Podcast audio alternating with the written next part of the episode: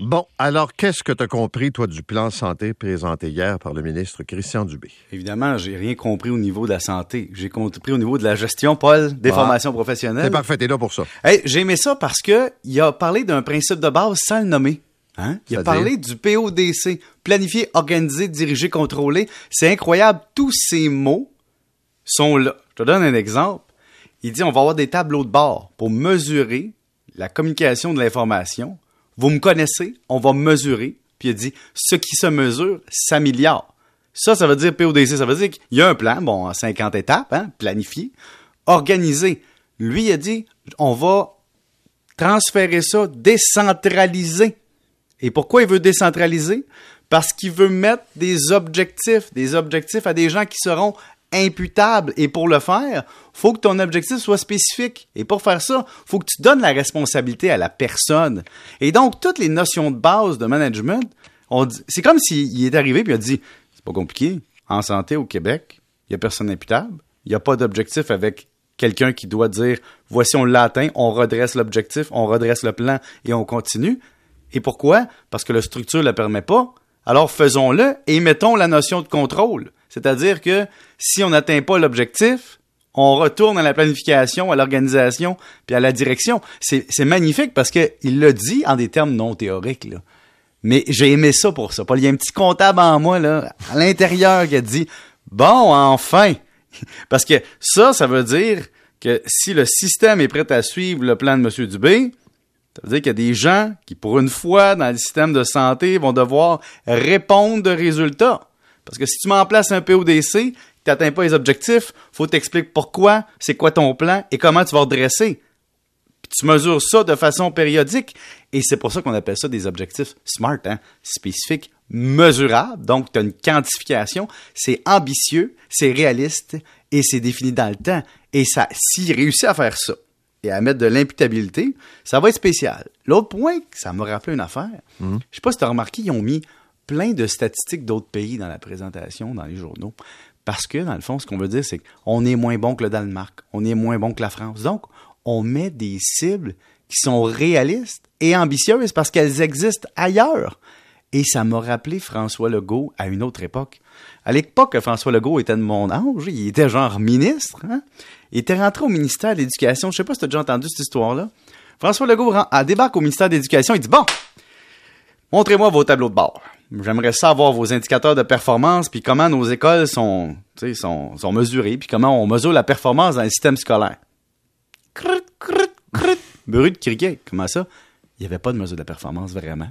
Mais il dit comment vous faites pour savoir vos écoles performent? Il dit c'est le système public. Si, M. Legault, on, on performe en donnant de l'argent, en donnant des services. Oui, mais comment vous assurez qu'il y a un lien entre l'argent que vous donnez, puis la performance des écoles, puis l'amélioration, puis ce qu'on peut faire, puis prendre des actions si vous mesurez rien? Et c'est là qu'on a vu le fameux classement des écoles arriver pour le meilleur et pour le pire, parce qu'évidemment, ça a fait de la gradation du niveau scolaire puis de, de, de l'importance des écoles, mais ça a aussi amené une affaire de, on a commencé à dire aux écoles, hey, visez-vous à vous améliorer ou vous visez à juste survivre? Évidemment, ça a créé un clash entre le public et le privé, puis un peu comme on voit en santé, si tu commences à mesurer, puis si tu commences à, à dire que les gens sont imputables, tu vas comparer avec le privé, puis là, tu vas commencer à discuter, mais moi, je pense que pour vrai, j'essaie d'être positif. Là. Au moins, il essaie de quoi? J'aime ça me faire dire hey, on a des rapports tablettés qu'on ne s'est jamais servi, on va s'en servir. Ça, c'est dans le plan, planification dans le PODC. Très bien. Là, tu me parles de projet de Renault maintenant.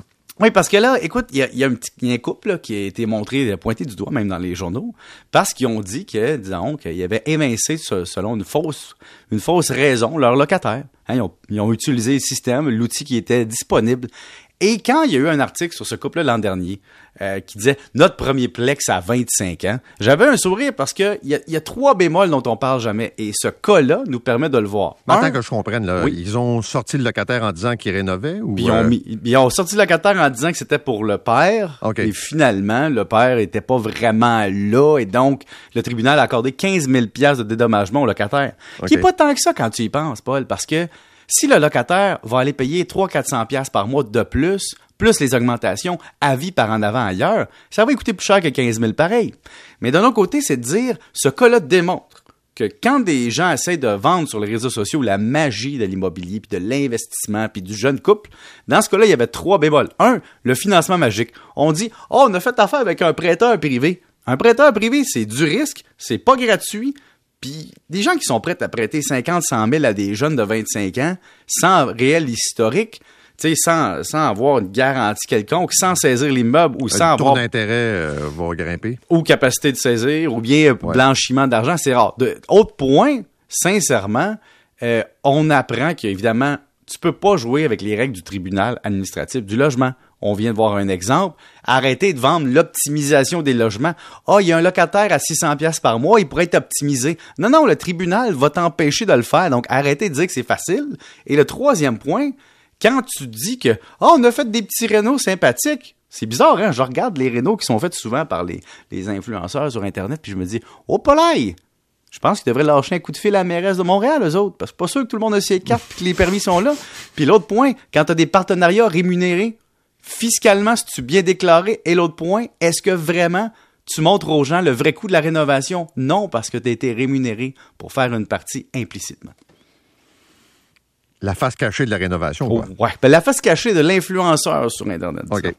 Merci. Salut. Salut. 7h22. Autoroute des Laurentides, Marc.